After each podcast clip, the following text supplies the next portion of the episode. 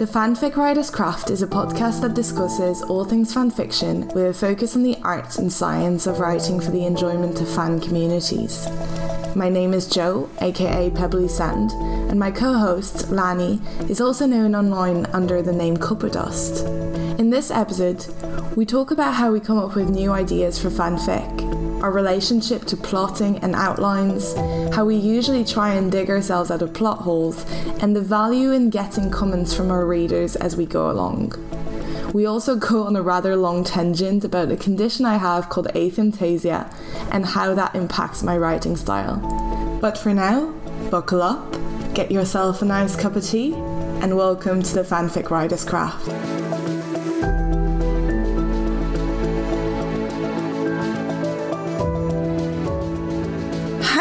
Everybody, and welcome to the Fanfic Writer's Craft. Uh, so, this is Jo Pebbly Sand, and I'm here with Lani. Hi. How are you? I am hanging in there till the end of the school year. Yeah, no, and like, have you had anything to, like, since we've last spoke, have you written anything, done anything, anything you want to share at this point? Um, I've continued sort of chipping away at Merryman, which is my AU. Um, I haven't made a ton of progress this week because I've been pretty dead tired when I get home every day, but I've continued on the research front. And yeah, I've continued with with uh, some scenes in Merryman. Um, I probably wouldn't share them yet because that's the kind of story where you don't want to take, you don't want to spoil anything. But yeah, I, I appreciate for everyone who's been patient on my work because this it's really been long delays. I know that. Yeah, no, same. I mean, I've been writing a lot uh, lately. I have been working on castles, um, so I have I have one chapter that's ready, like more or less ready to go, but I would like to write like three and like get the three out at the same time. Uh, so I'm kind of working on that, and I'm about halfway done through the first draft of chapter 12. So yeah, we'll see. I would like to kind of get that done before I'm taking holidays in August. So I'm like, I would like to kind of get that done before I can like go home and like have a nice time on the beach. Uh, but we shall see, I suppose. Have you been reading anything interesting or anything you want to share? Yeah, so I've actually just kind of gone through a number of books. Um, I finished reading The Candy House, which is Jennifer Egan's newest novel, and she's a really interesting writer. Um, one of my kind of biggest inspirations. Um, and this book is deals with the same characters um, as A Visit from the Goon Squad, which was I think 2011 and it won the Pulitzer Prize. Um, and I also recently finished up Meditations in Green, which is a novel long since out of print about the Vietnam War. And right now I'm reading um, Close Quarters, which is another novel set in the Vietnam War. and I'm also reading um, The Truce, which is Primo Levi's memoir, um, which is a follow up to Survival in Auschwitz. So very light heart, lighthearted reading material. Yeah, wow. Yeah, yeah. I, I admire you for doing this much research on like the Vietnam War and everything for your fic. I think that's really cool. Mm-hmm. Anyway, um, so welcome to the second episode. Uh, we are going to talk about plots today, um, as you've probably already heard in the intro. Um, so we're going to talk about like all things plot, plotting, how to come up with a plot, how to dig yourself out of a plot hole and all that stuff. So I think it's going to be fun.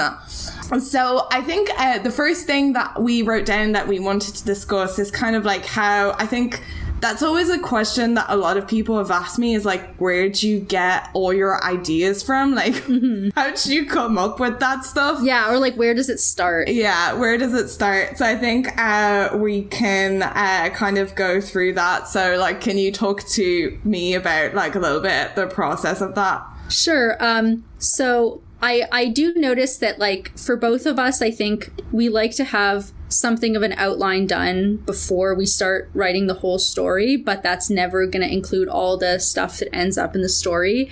Um, and I think uh, you said before that.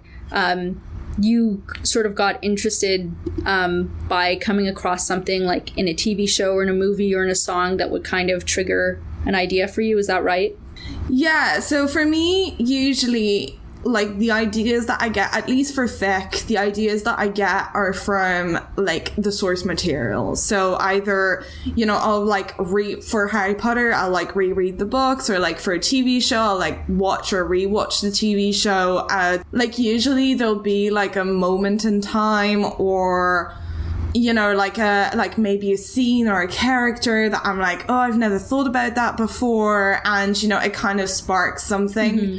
Um, and music as well. So most of the most of the fics that I write have kind of a theme song almost. Like there's always like kind of a song that mm-hmm. I don't know evokes a story or like, and sometimes it's not even about the lyrics of the song. It's more about like the mood of the song or like the the way the song makes me feel or or even like the song, the way the song is written mm-hmm. or something will like trigger. There's like a vibe or an energy.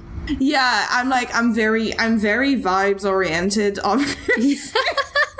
um, I think I've spoken about that on Tumblr as well, and like we've had a lot of conversations about that. I'm just like very like I'm 90% vibes. Uh, so so so yeah, like usually it'll be it'll be something that I'm vibing with, and I'm kind of like, oh yeah, that could be a good idea. Um, but it might not even be related to like the kind of prosaic meaning of the song. It can be like something you know completely remote, uh, and just like the way it makes me think and feel.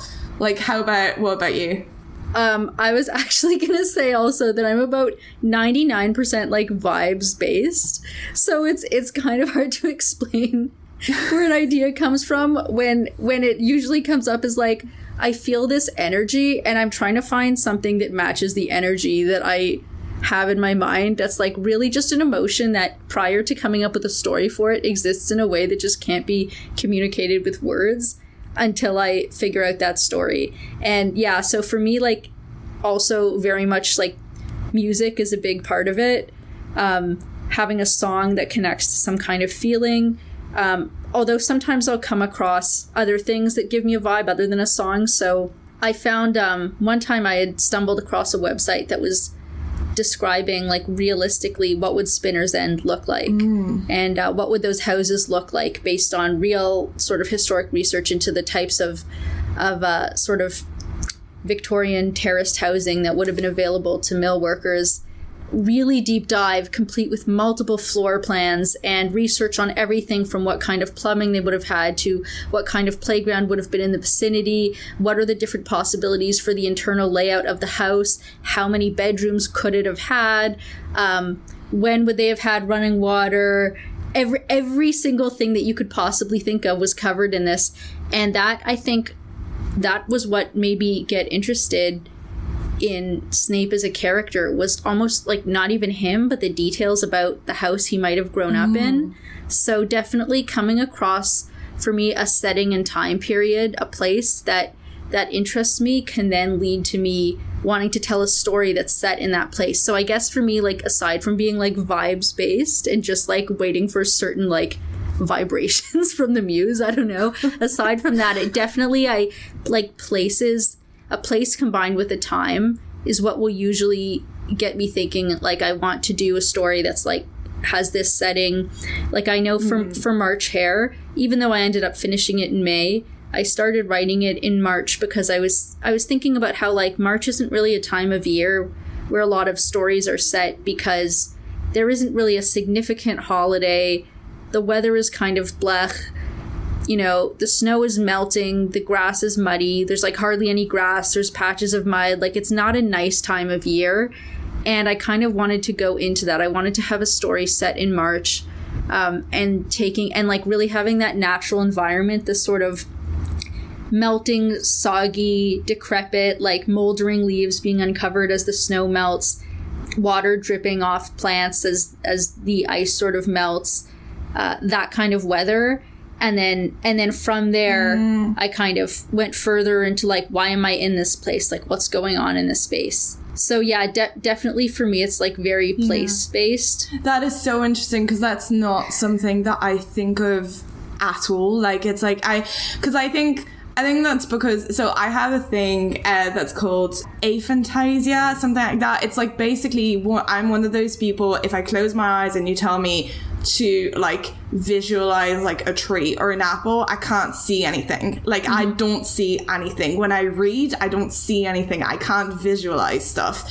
And so I think that's probably the reason why like I don't really think I hardly ever think of like place and settings when I write. Um, but I do think a lot. I think we've spoken about that before, but like about characters. So like a lot of the time, if I'll read, like I'll read or I'll see something that will make me think, oh, this character is interesting, and I want to deep dive into their personality and explain like why are they like this? How did they grow up? Or like how did you know what happened to make them like this? Like i think um, a good example i've not finished it but um, i'm kind of in the midst of writing a fic about um, May, the character of May Carleton in Peaky Blinders, who's like she's kind of like a side character, and like because we don't know that much about her and like there's like certain elements of personality and I'm like ooh I want to see like I want to know how that happens. I want to know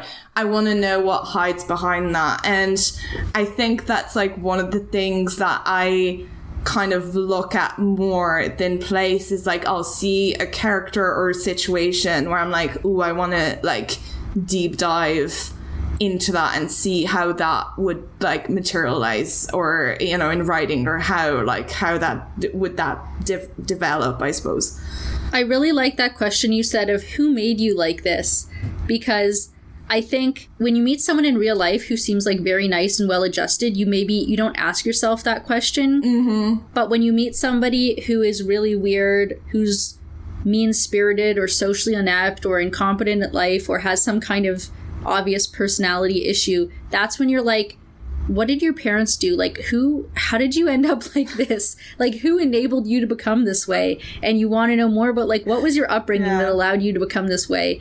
And so I think, um, you know, even with a character who may be kind and likable, when there's something about them that seems deeply troubled or a problem, that's when you're like, what went on in this in this person's childhood? Like, what happened? And I definitely, for me, that that's also something that kind of like motivates my writing is like how did you how did you end up like this you know? And it's never like the most friendly well-adjusted character that you're going how did you end up like Yeah. this? You know? So like i mean well who would be an example of like a very friendly and well-adjusted character that we can think of Um, well, I think the thing with like friendly and well adapted people is that they're not particularly interesting, so we don't like fiction. until you find that secret thing about them that's not like friendly and well-adjusted Like I would, I would argue that maybe at the beginning of the books, for instance, like someone like Ron may seem like a casual, kind of well-adjusted kid. You know, he's like in his magical world. His parents love him, mm-hmm. like you know. And then the more you dig into him, you see Yeah. that like there's a lot of. So I think like that's the thing. I think like most people, and I think that's why like I'm so character based is that I think there's something to tell about most people. Like there's something. Mm-hmm. There, you know, like there's something interesting to write about most people, and so you kind of you just have to find Yeah.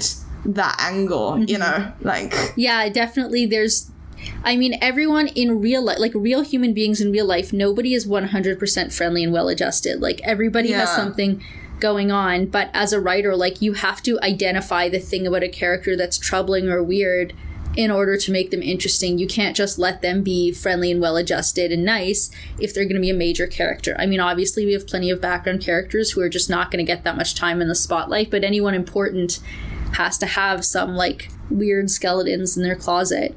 Um, I did want to ask you a little bit more about, I think you said aphantasia, because I find that like so interesting and sh- and shocking that you can't like visualize things in your head. Like, I mean, does when you say you can't, do you mean you don't automatically do it, or even if you tried, you can't? no. Even if I try, I can't. It's just a black. It's it's all black. So if I said tree, but, but you know what a tree is, so how can you describe a tree if you can't see one in your head? Well, so the the the scientists explain this a lot better than I will, but basically, like I can imagine a tree in sentences, and like I can I know what a tree is, obviously, so I can describe it, but.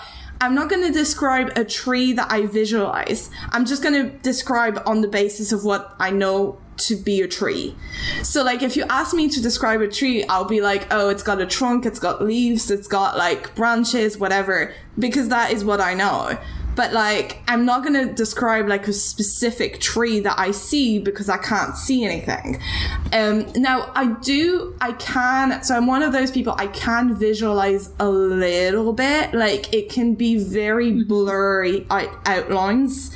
Uh cuz like there's degrees of like how like how much you have this basically so like i can kind of i have a friend of mine who can see nothing like she's told me she can see nothing i can What about a geometric shape? no like, like I- a I- triangle. I- no but like i can see like blurry a- edges and like blurry you know it's very like i can kind of see fuzzy outlines Do you have dreams i at night? do, but I very rarely remember them.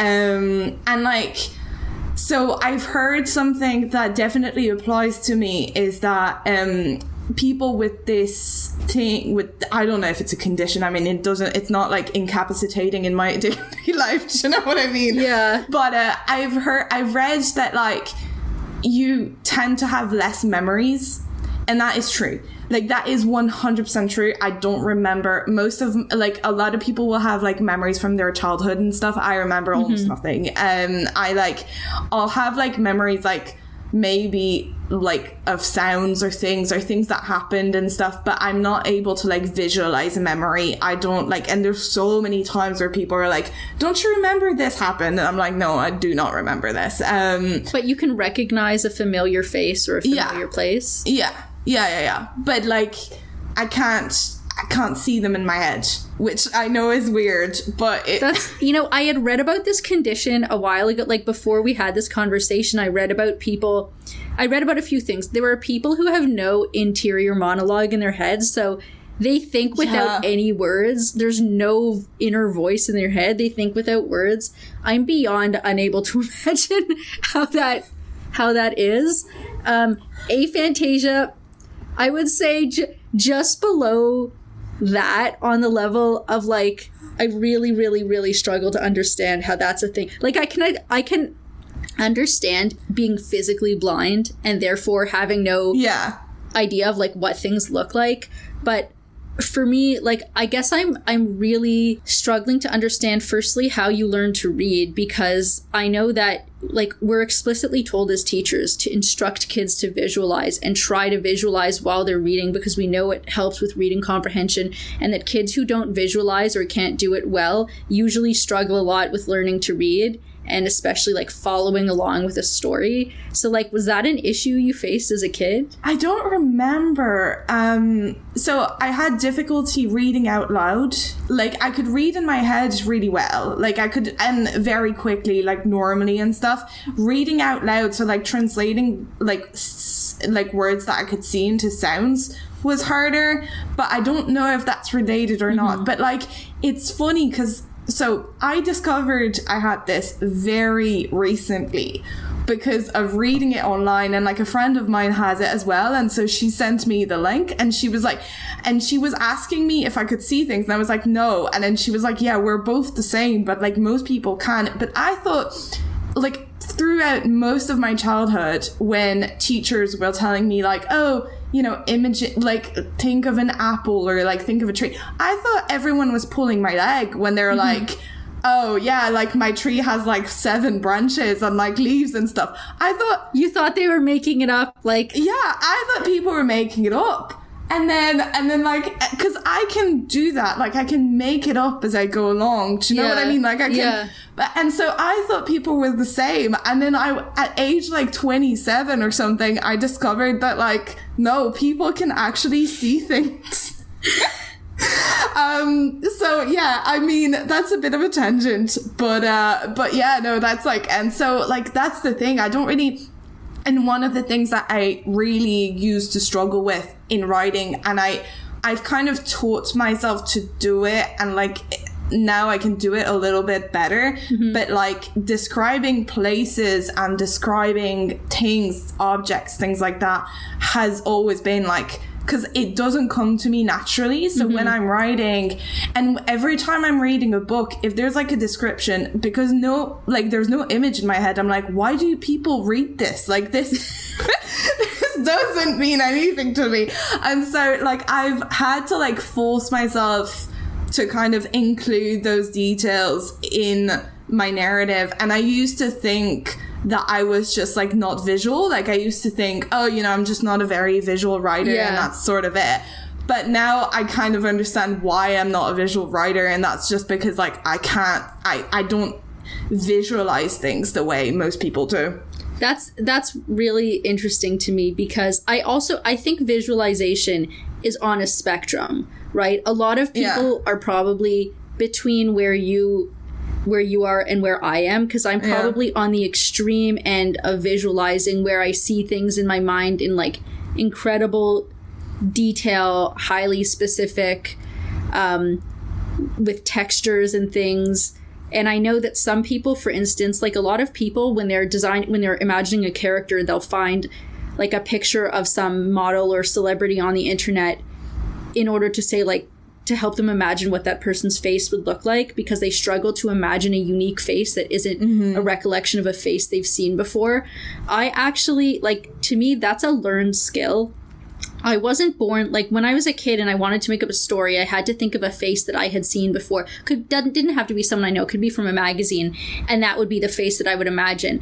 I actually I trained myself to try and imagine a new face that I had never seen and to give it detail and specificity in my mind. That's that's like a something that I learned to do. Um, and I think, you know, as I've said, there's a spectrum between seeing nothing in your head. And for me it's like I, I don't I don't like reading something where it says that like a character was wearing a red dress because me like the word red there's too many shades of red for that to be specific. And for dress to me there's like too many types of dress. Like that means nothing to me. Like I, I mm-hmm. wouldn't say a red dress. Like I, I need to know does it have like a smocked empire waist? Like what is the length of the hem? Is it puff sleeves? Is it like you know i need to know like what fabric it is and like i need i need to have a sense of like the specificity you know and so Yeah. for me i guess um I that it's just such a different experience of reading and writing that we have that it it would make sense to me why you would write a certain way and not include certain things whereas my, I might include all this stuff that you might think of as boring because if you can't visualize what I'm describing then it's not helping you to understand like what I'm what I'm seeing but as that as that relates to plot I think I think it's interesting like we're both familiar with the maxim of Chekhov's gun right like if if a gun is on the mantle in the first act then it has to mm. go off by the third so there's kind of the mise en scène where you have to be Yeah. placing the relevant objects and people into a scene to prepare for the sort of payoff later where those things are going to be used. And I wanted to know what your process was for kind of thinking about what objects and stuff you need to have in a scene. Are you just going going as you like making it up as you go along or or are you considering in advance like what stuff you have? I will very rarely consider like objects in a scene. Like for me the the the gun thing is a bit of a like it, for me the way i view it is more of a metaphor thing of like mm-hmm. i will you know if it's like a character development thing i will have to like set all the like milestones that I need to set to get to the end place. So like that's kind of like a lot of times there'll be like a kind of a throwaway scene in like chapter one that becomes more important in like chapter three or whatever. That's the way that's the way I view it. Um, and that's the way but i wouldn't like specifically in terms of like plotting a space and the objects and the people who are in that space isn't necessarily something that i think about to be honest Yeah, so I think again it reflects a different process because for you, when you write, you are really writing. You are imagining your work as a book or as a story, right? Like on paper. Whereas when I'm writing, sometimes I imagine it as a movie and sometimes I imagine it as a play. Like, especially when I'm, um, when there's a lot of people and objects in a scene that get used. Um, I imagine it kind of as a play. Like you would have in a in a play, you would have a props table marked off with tape and every individual item that is needed in the scene is going to have a place on the props table and you have to keep track of them and you had to know what's going in and what's coming out and there's choreography for when somebody's going to pass something to somebody else and so on and i kind of think of it in those terms especially if i'm writing like i i always think of this as like kind of a dinner table scene where people are sitting around a dinner table like if somebody picks up a cup then like when are they going to put it down? You know? Otherwise they're sort of frozen in this scene holding the same cup the whole length of the meal you know? So i i always kind of um for me the plot is not just the overall dynamics of the whole story. It's also about giving things a certain logic so it doesn't feel like you've picked up certain things and then forgotten about them. Yeah. No, that makes sense. I mean, those kind of details, so usually visual details and like props and things are stuff that I add on edit. So it wouldn't, it would never or rarely mm-hmm. ever feature in my first draft. And it's something that I will add as a conscious mm-hmm. move to be like, okay, people who are visual will need to see something and so I will give them something to see. Do you know? yeah you're like i have to make accommodations for the busies Yeah, exactly. Like it's like I'm I'm making accommodations for the people. But yeah, like for me, but like that's something that I do in like a very conscious way when I'm like when I'm writing, like when I'm editing, uh versus like it's never it's very rarely ever in my first draft. Um so yeah. I was wondering maybe because we've been speaking for a long time already about um about my uh, my like visual, visualization. Uh, but I was wondering, so I saw that you added a plot, um, a point about like the kind of like methods that people use to plan versus like planners versus pantsers and stuff. Do you want to talk about that a little bit? Yeah, so so in the sort of like fiction writing world, there's this idea that some people are planners who, you know, create an outline and with varying degrees of detail will plan ahead for the plot of an entire work of fiction. And there's pantsers who are literally just like on the seat of their pants making it up as they go along. And of course, we know that there's a spectrum between these two things, with some people being at the extreme ends and a lot of people in the middle. But one thing I find really interesting is some of the most famous pantsers are people who you would think based on their writing that they definitely would have had to have an outline and for me my favorite example is diana gabaldon who's the writer of the outlander series because um, if you've read her books there's a lot of like something is sort of seeded in an earlier chapter and a long time later it will come back in this way where there's like a real emotional payoff you know? She's like a real chekhov's gun writer.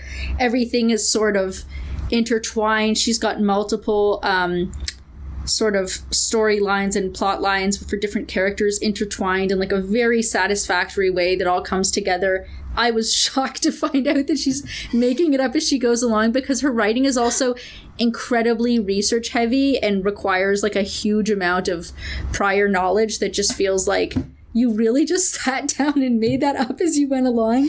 Um, Stephen King is another one, although, as somebody who's read Stephen King, sometimes you can kind of tell. Uh, Margaret Atwood is another one. So, some of the most shocking people are, are pantsers.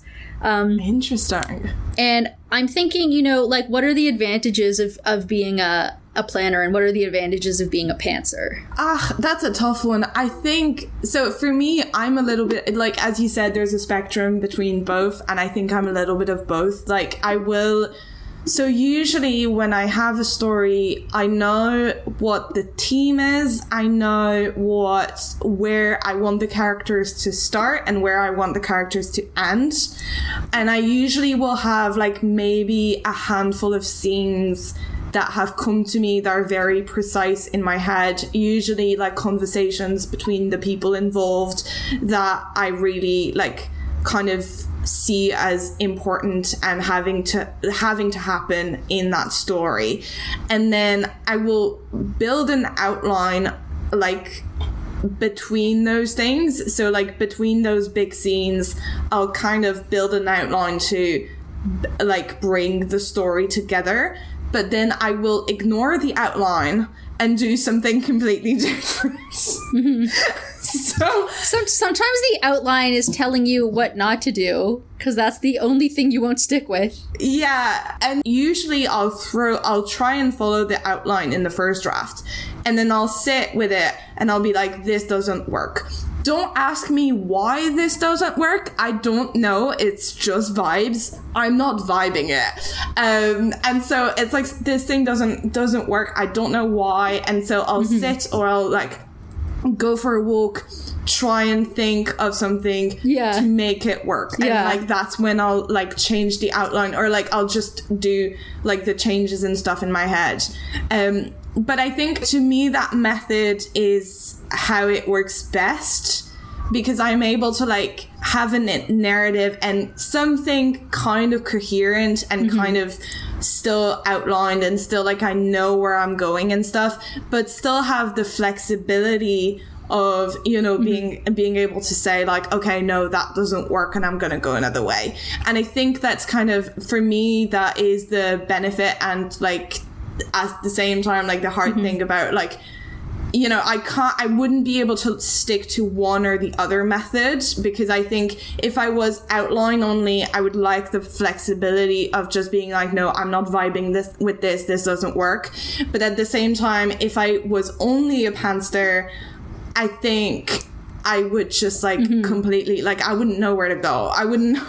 I wouldn't know where to start, where to finish. Like I have, and usually, mm-hmm. regardless of whether I aim to or not, I'll still have like scenes that I want to write like down the line. So that's still a form of an outline. You know, I'll definitely, I'll Yeah. never sit down with a blank page and be like, okay, well, let's write a story. Like usually I kind of have an idea of like a couple of scenes that I want to get to. For me, I'm sort of the combination because sometimes I'll have a story that's so detailed in my head that I don't need to write it down because I just know it all sort of by heart in my head.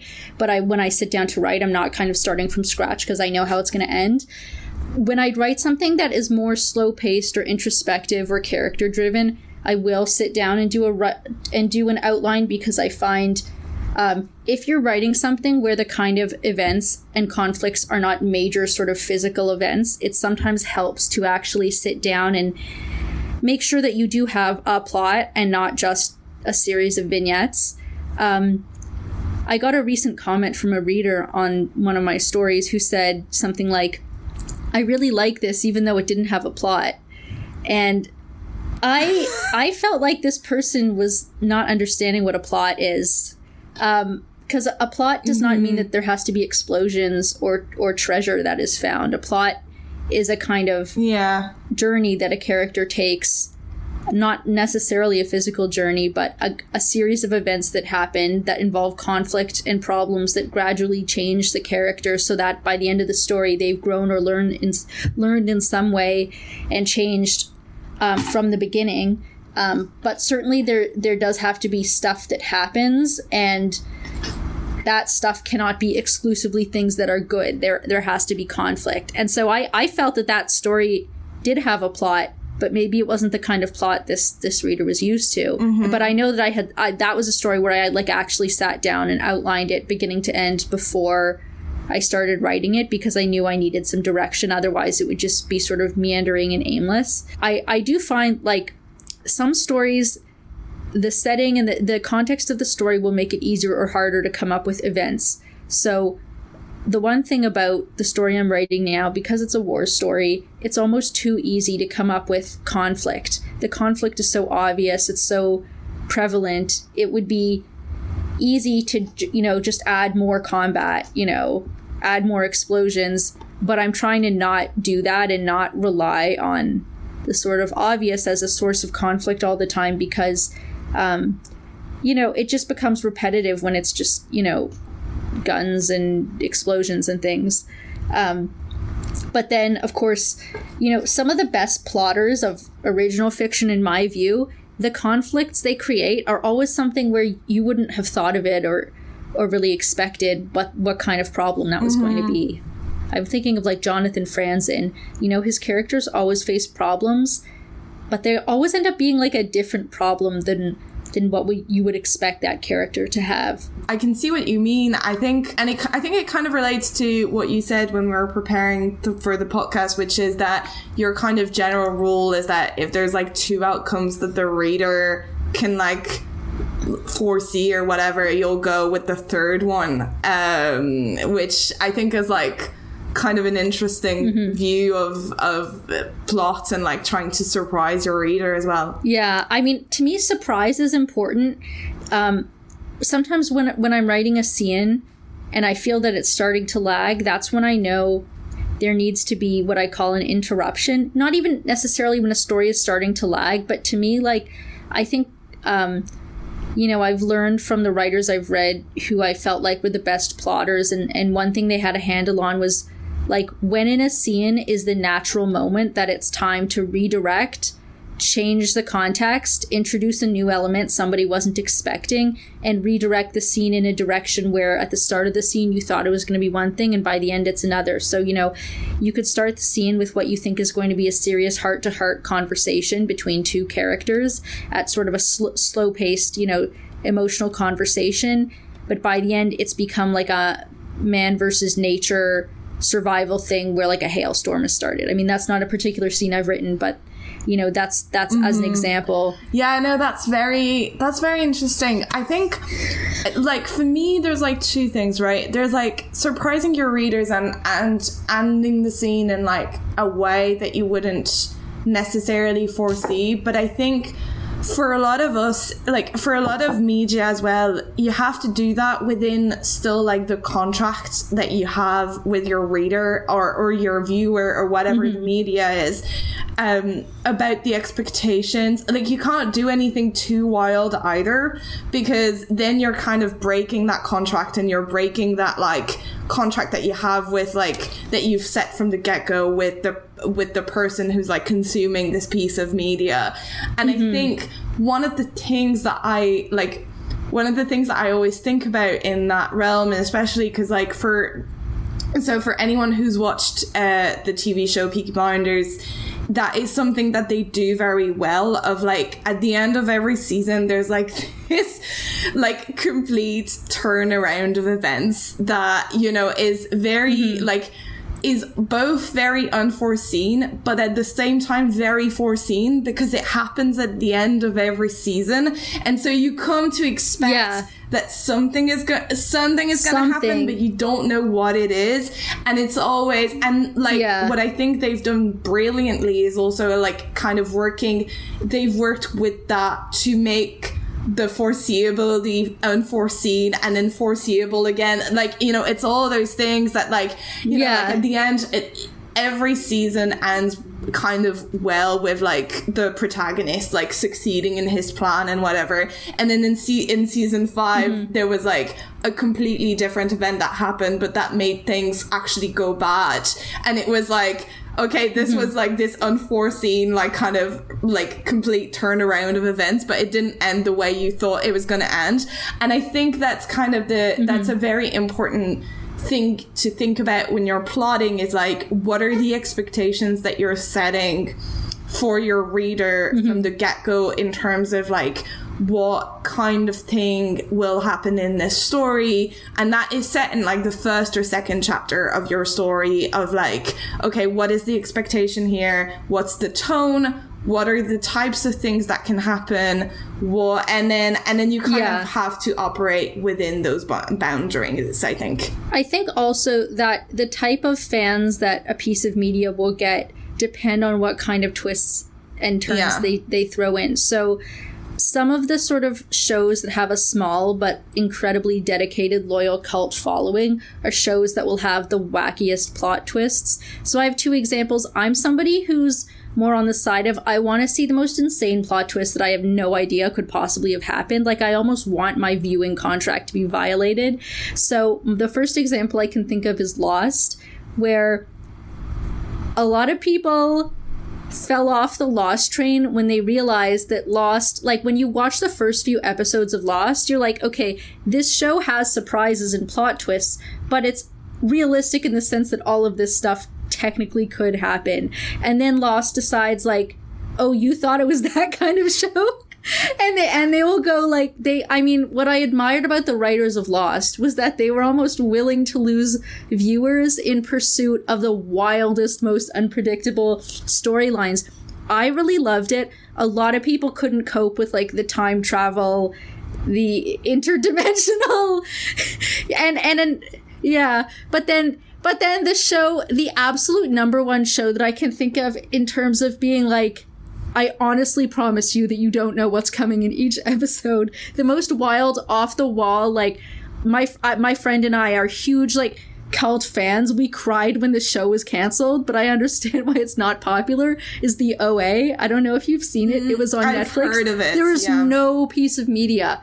Book, TV show, movie that could possibly have a wilder sequence of events than the OA, which when in in the first scene you're like okay this is kind of gonna be a bit of a crime story where a, a little bit of a serious story where a character um, was blind she regains her sight when she wakes up she's she's just attempted suicide when she wakes up she's regained her sight and you're like okay, I have some idea where this is going. No, no, you do not.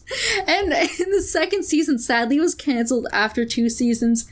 I can't even begin to tell you the number of what level plot twists. Let's just Yeah. say, I mean, by that, if you were still on board by the time the octopus came around, you were obviously okay with this.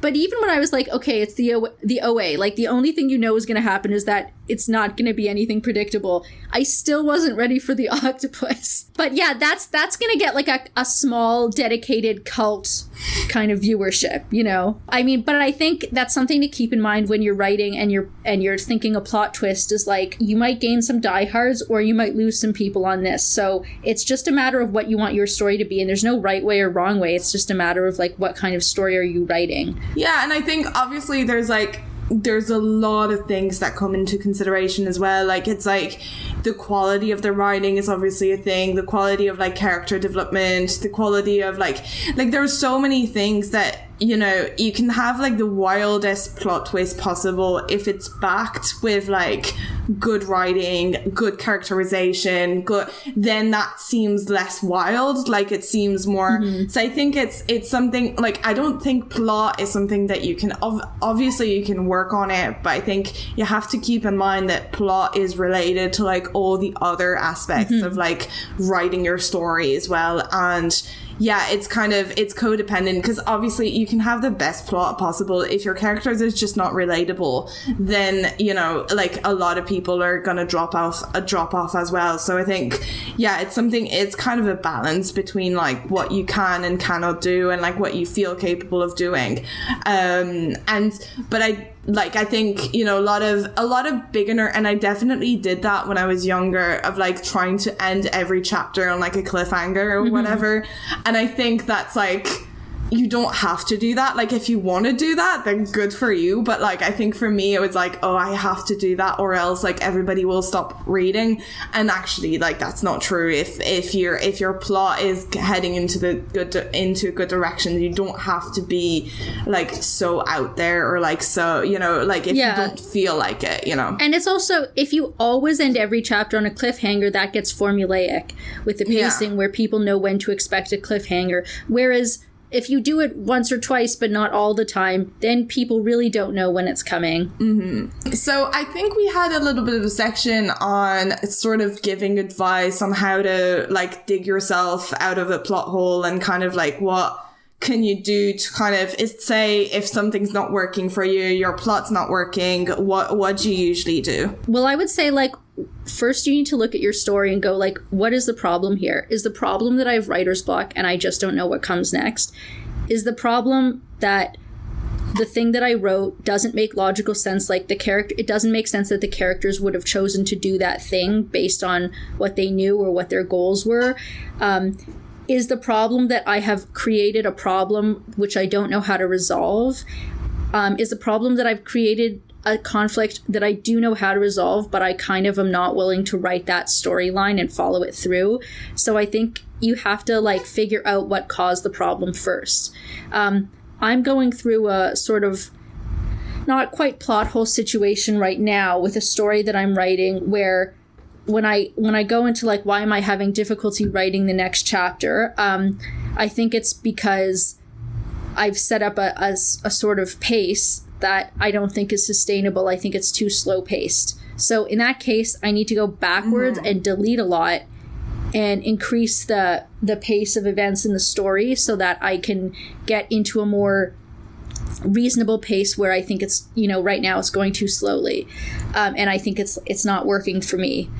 I think in other contexts, you really want a character to do a certain thing, but then you need to find a reason why they would make such a risky or difficult or painful choice you know? But if you're really committed to having a character go through that moment then you need to work backwards to like why would they do this thing? Yeah and i think um, another thing to consider when you're trying to fix plot holes is to get an outside perspective. I think that's very important and can be extremely helpful um, in trying to see mm-hmm. how you can fix something or how you can like try and work around it maybe mm-hmm. which I think is a very is something that is quite easy to do when you're writing fanfic mm-hmm. because we're a lot of us now not all of us but a lot of us tend to post as we go along and post as rewrite and so you kind of end up in this situation where like you're like you're getting yeah. comments and you're getting like feedback and stuff and you're like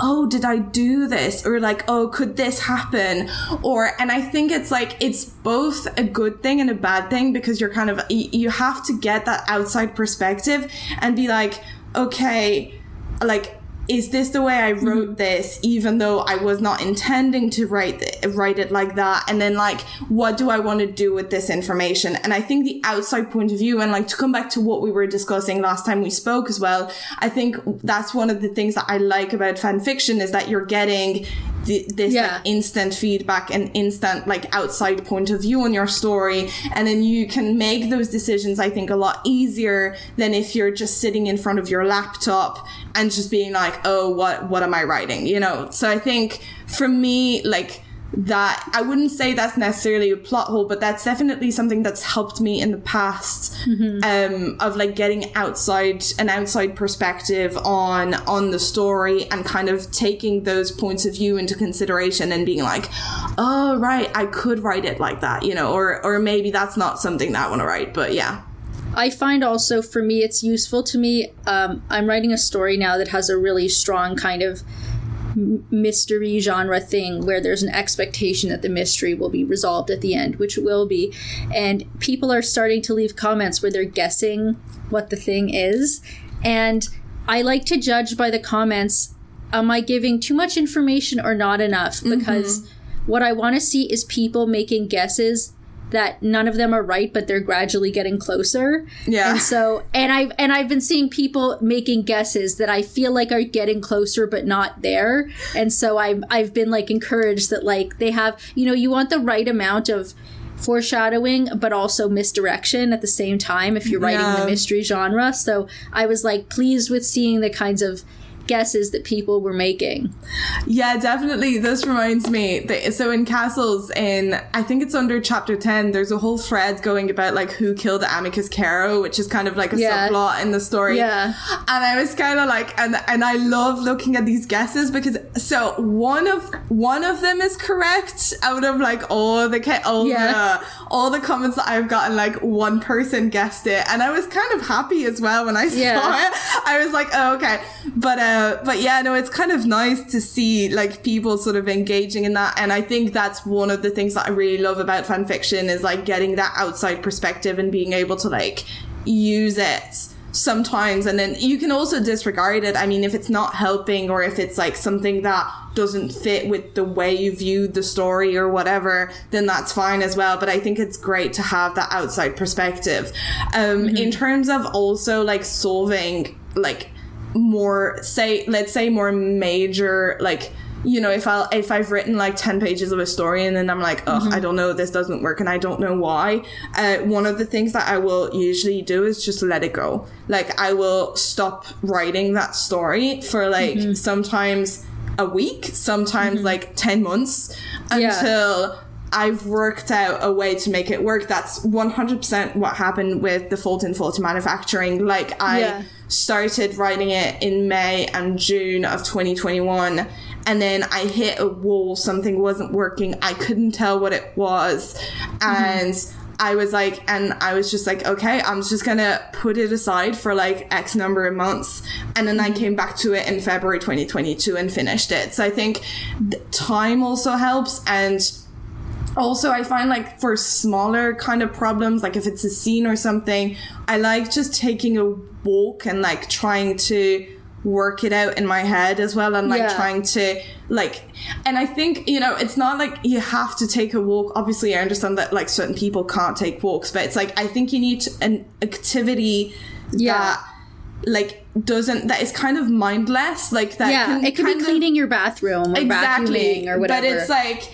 it's something that will let your mind kind of wander and kind Mm-hmm. of like you can you can work through whatever if it's knitting, if it's walking, if it's cleaning your bathroom, but something that like Yeah. something other than writing that will give you time to think and sit and think about like what the problems are and like try and like rework Mm-hmm. the story in your head until it works. Yeah, I find walking is good, driving is good. Um, but yeah, walking can be some of the best stuff. Another thing is like different for me this this might be a less common thing, but different kinesthetic actions that you do with your body can can cause you to have different ideas. So sometimes I'll go on like a swing set that I have in a park because moving at that pace and in that way, it can get me thinking about um, more sort of fast paced or action oriented scenes, but I have to feel it. Like I have to feel some adrenaline. I have to feel some movement to get into that mindset. Um, you know, whatever it takes. I mean, sometimes for me, I will listen to the sound. Like if I'm writing a scene where there's heavy rain or there's a thunderstorm or whatever ambiance, I'll listen to the sounds of that so that I'll kind of have that sense. I mean, f- for me, like a lot of the writing is, is it's very sensory for me. So I want to have, I, I, I want to like experience sometimes what it would feel like to be this character ha- going through this sort of tactile or sensory experience.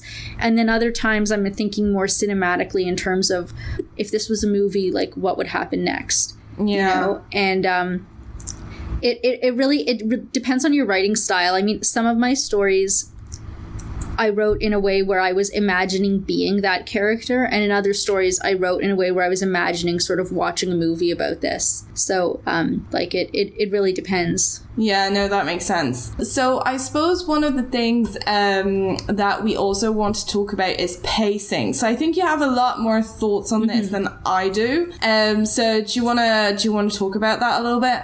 Yeah, so pacing, I guess I would define it as roughly it's a kind of ratio between the amount of real time that passes in in the reader's world as they read your text and the amount of concrete actions that happen in your character's world and how much imaginary time passes in the character's world.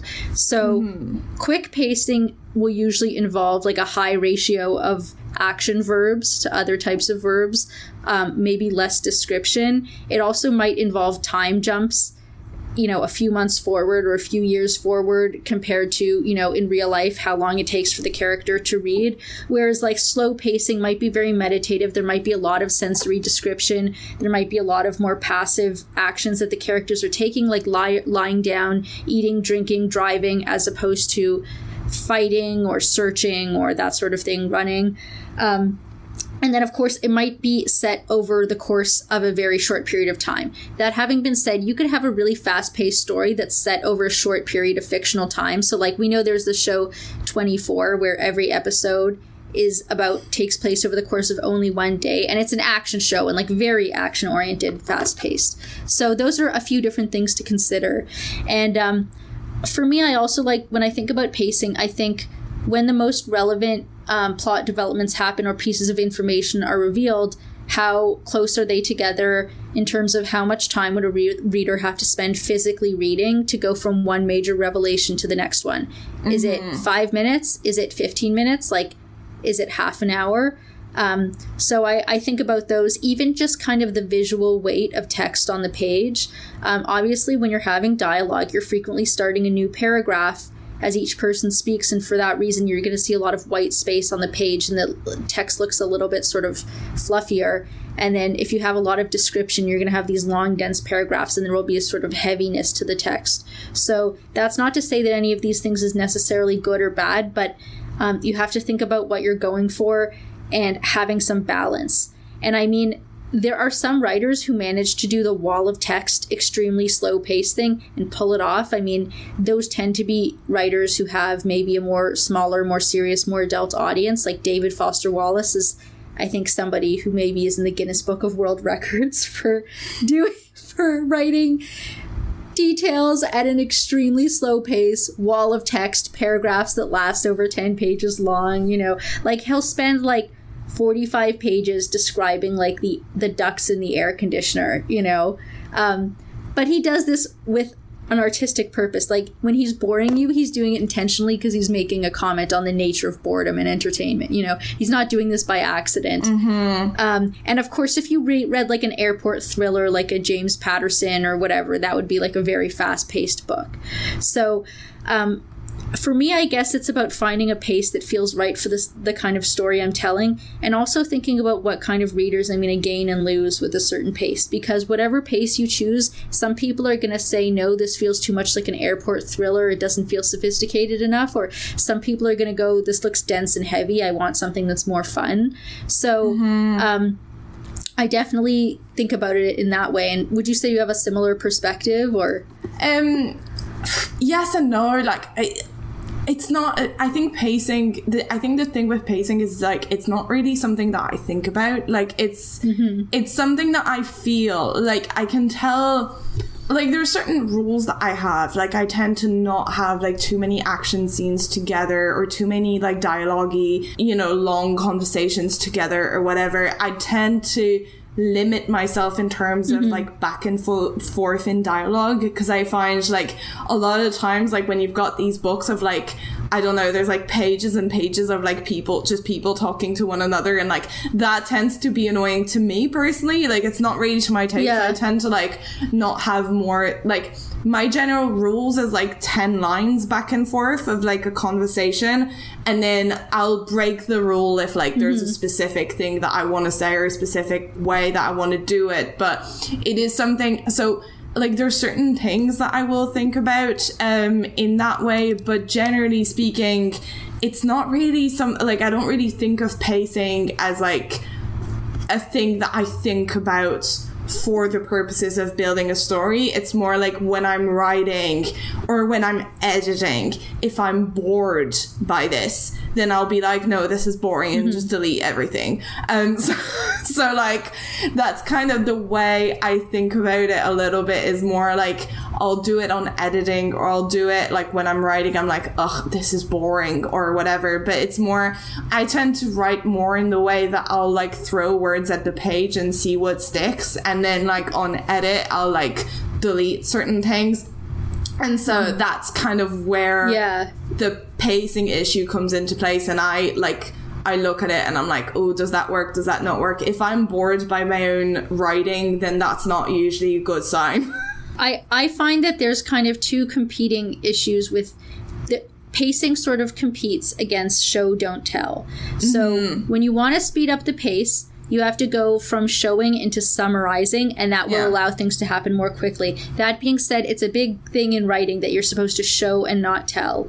So sometimes I feel um for me, I'm probably a big shower, not teller, but then I struggle with having a really slow paced story. So it's a question like you're probably more of a teller and you have a more f- faster paced story. So it's a question of like how much telling versus showing are you okay with? I mean, for me, the idea is the more important something it is, the more you have to show it. And if it's Yeah. less important, you can tell it. But again, you still have to decide like if you're showing everything, you're going to have a slow pace of story. Yeah, and I think that's like definitely decisions that I made. A lot of the times when I read, like a lot of the times when I write a first draft, it's a lot of showing.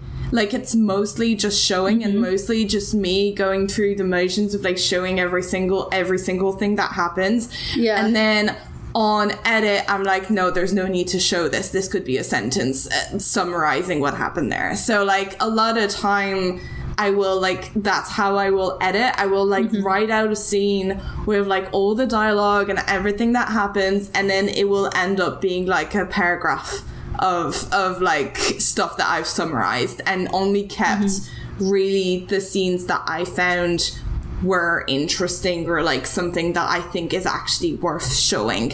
Uh, Because as you said, like it's like if you're showing everything, the problem is like you just because also showing takes more time, both in terms of like crafting the scene itself, but it also takes more time for you to show for the reader to understand what you're trying to show. Like a lot of times you'll have to show the same thing multiple times or like show it from a different aspect or like Yeah. show it you know for the reader to pick up on it. Whereas like if you just write it as like a tell thing then that's a much easier like that's a much easier balance to to do and like the reader will pick it up right away. So i think that is the balance that you kind of have to find in your pacing. What I would say to people who are struggling with pacing versus showing and telling is if you want to pick up the pace, which a lot of us honestly need to do, because that's a big writing problem, is, you know, not knowing when to edit. But if you want to pick up the pace, I would say follow the follow the advice of Gypsy Rose Lee, who was a famous burlesque dancer, who which is sort of like a stripper, who was famous that over the course of an entire show, she would take off only a single glove. So she's not showing a whole lot, but when she shows you, she makes it count. Right. Yeah. I think like one thing that I used to, I have not done it in a while because I've just, I haven't needed to. But one thing that I used to do is I used to, so if I had like a draft of whatever, if it was a story, whatever, I would make a copy of it, like park it to the side, and then in one of the copies, I would delete every single, every other sentence. So I know this sounds weird, but it's like it really Yeah. shows you what is important because then when you go back and you edit and you read there's so many things where you're like oh actually this is not this is not important i deleted it and i didn't even realize like on reread Yeah. so i think that was like that is something that i found helpful in certain circumstances like not all of it and obviously it doesn't solve all your problems but i find that deleting every other sentence is kind mm-hmm. of like you can actually see where you're missing that information and where that information was needed versus like when you were just rambling and like it wasn't necessary. And and like in fan fiction, your your readers will leave you comments being like, "Who was that guy? and what was that thing?" And you know, and and you know, if one person asks, sometimes they have bad reading comprehension. But if everyone's asking you, maybe you just weren't clear, and you do actually need to explain that a little bit more. I have I, I get a lot of like when I because I write a lot of historical fiction, I probably have some younger readers who will leave me a lot a lot of comments asking what was that thing or whatever because like they don't know what a certain de- device was or they don't they don't understand the like subtle euphemisms that I'm using because they they, they don't know they don't know like what it means like when a character says that a girl got in trouble like they don't understand that that's a euphemism for pregnancy or whatever like um, so sometimes when I get that I just like to be like ask your grandma. Because I, d- I don't want to make it more obvious and I'm just you know just just go ask ask grandma what that meant That's funny. I tend to explain these things as much as I can whilst like remaining within um like within something that makes logical sense obviously and that isn't too burdensome but i know that when i wrote uh, the fulton flush manufacturing which happens in ireland and obviously like talks a lot about like a lot of the irish history and like the troubles and things like that i i tended to try as much as i could to like explain what had happened and what what their like to, to briefly explain like what's necessary to know to understand the plot. Yeah what's necessary to know to understand and like you know pronunciation like the character so Aoife is obviously like uh, Seamus's sister and like she's a very major character and I was like I just want people to know how to pronounce her name. Like I'm just gonna write it down because I don't want people to be like you know like googling or I don't want to take away from that experience as well of like the immersion in the story for them to have to mm-hmm. google certain things like pronunciation like certain events or whatever so I'm just like I'd like to explain as much as I possibly can fit without mm-hmm. sounding boring either. Like without, you know, if it's like one sentence of explanation, then that's fine. But I'm also not gonna explain to you that like Ireland was colonized by the British and like that they stayed for 800 years. Like I'm not gonna Or like every or like every event in Irish history. Exactly, exactly like I'm not gonna go through like the whole thing, but I will explain like little things or things that I think are necessary for you to understand as a reader. Yeah, and I think some of that gets into like the topic of audience and accessibility. And I think that could be mm-hmm. a topic for a whole other episode about like what is your relationship to your audience? Who are you trying to reach? What kind of Yeah. concessions are you willing to make for your audience and what are you willing to not make? So like I think that's like such a rich topic. It could be a whole episode. Yeah, no, definitely. Well, anyway, for this episode, I think we're quite done. Um, Yeah. So I think it's time to wrap up. Uh, do you have any recommendations to give us this week? You know what? I, I don't think I have any fresh recommendations this week. I don't want to recommend any of the really dense heavy war books that I've been reading. I just feel like if you're if you want that, you'll seek it out yourself, but that's that's some really heavy stuff. People don't necessarily need that right now. No, fair enough. Um, I think there's two things that I wanted to recommend. So the first one is uh, something that I wanted to mention at the top of the show, and then I forgot. Uh, is I've been reading a fic that I really like, which is called "Knowing Where to Look" uh, by Ala Baguette. I think I sent it to you before. But um, they have just released a new chapter, which is why I was mentioning it. Um, it's a Harry Potter like post-war fic, and I would definitely say if you're reading Castles and if you know like what I'm writing and you like the like weird wizarding like world admin of like rebuilding the world after the war and like the politics and all of that stuff, if that's what you like Yeah. in Castles, you will like nowhere knowing where to look. Um, it's um, it's also told from the point of view of uh, Robards, who's like the head or of uh, the like of the ministry and stuff. And I think it's a very interesting point of view because obviously like it's a completely OC sort of situation. Um, Does it contain Dawlish abuse? Uh, Because Dawlish ha- Dawlish is so abused.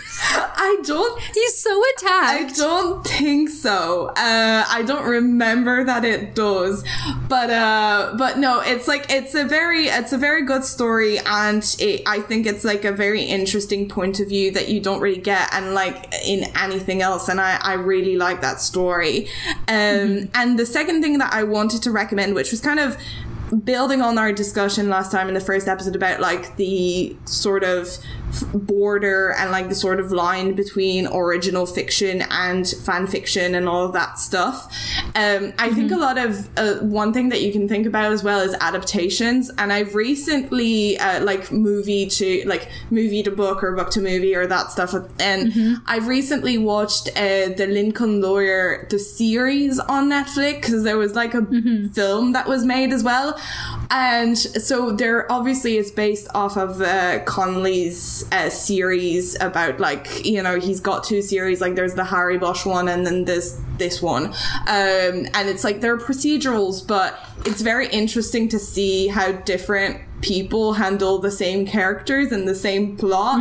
Uh, the Lincoln lawyer is not great. Like it's not a great show, but I think it's kind of an interesting one to see if you've read the books or if you've watched even the film that came out a few years ago. It's kind of an interesting thing because it's they're kind of the same stories, they're the same character, but they're done very differently. And I think that's kind of a that's kind of a very interesting thing. Okay, so thank you for listening to everybody. Thanks for sticking in for our second episode. And I guess we want to remind people that if you have any questions or ideas for future episodes or um, topics that you want us to address, our Ask box is open and we are at the fanficwriterscraft.tumblr.com blue hell site. uh, anything else? Uh, no, that's it. Um, I think, um, so I'm obviously Pebbly Sand. You can find me on Tumblr, the Blue Hell, Hell site as well, uh, at Pebbly Sand and on AO3 at Pebbly Sand as well. And you can find me at copper slash dust um, on Tumblr and at copper underscore dust on AO3. Great. Thank you very much. Bye, guys. Bye.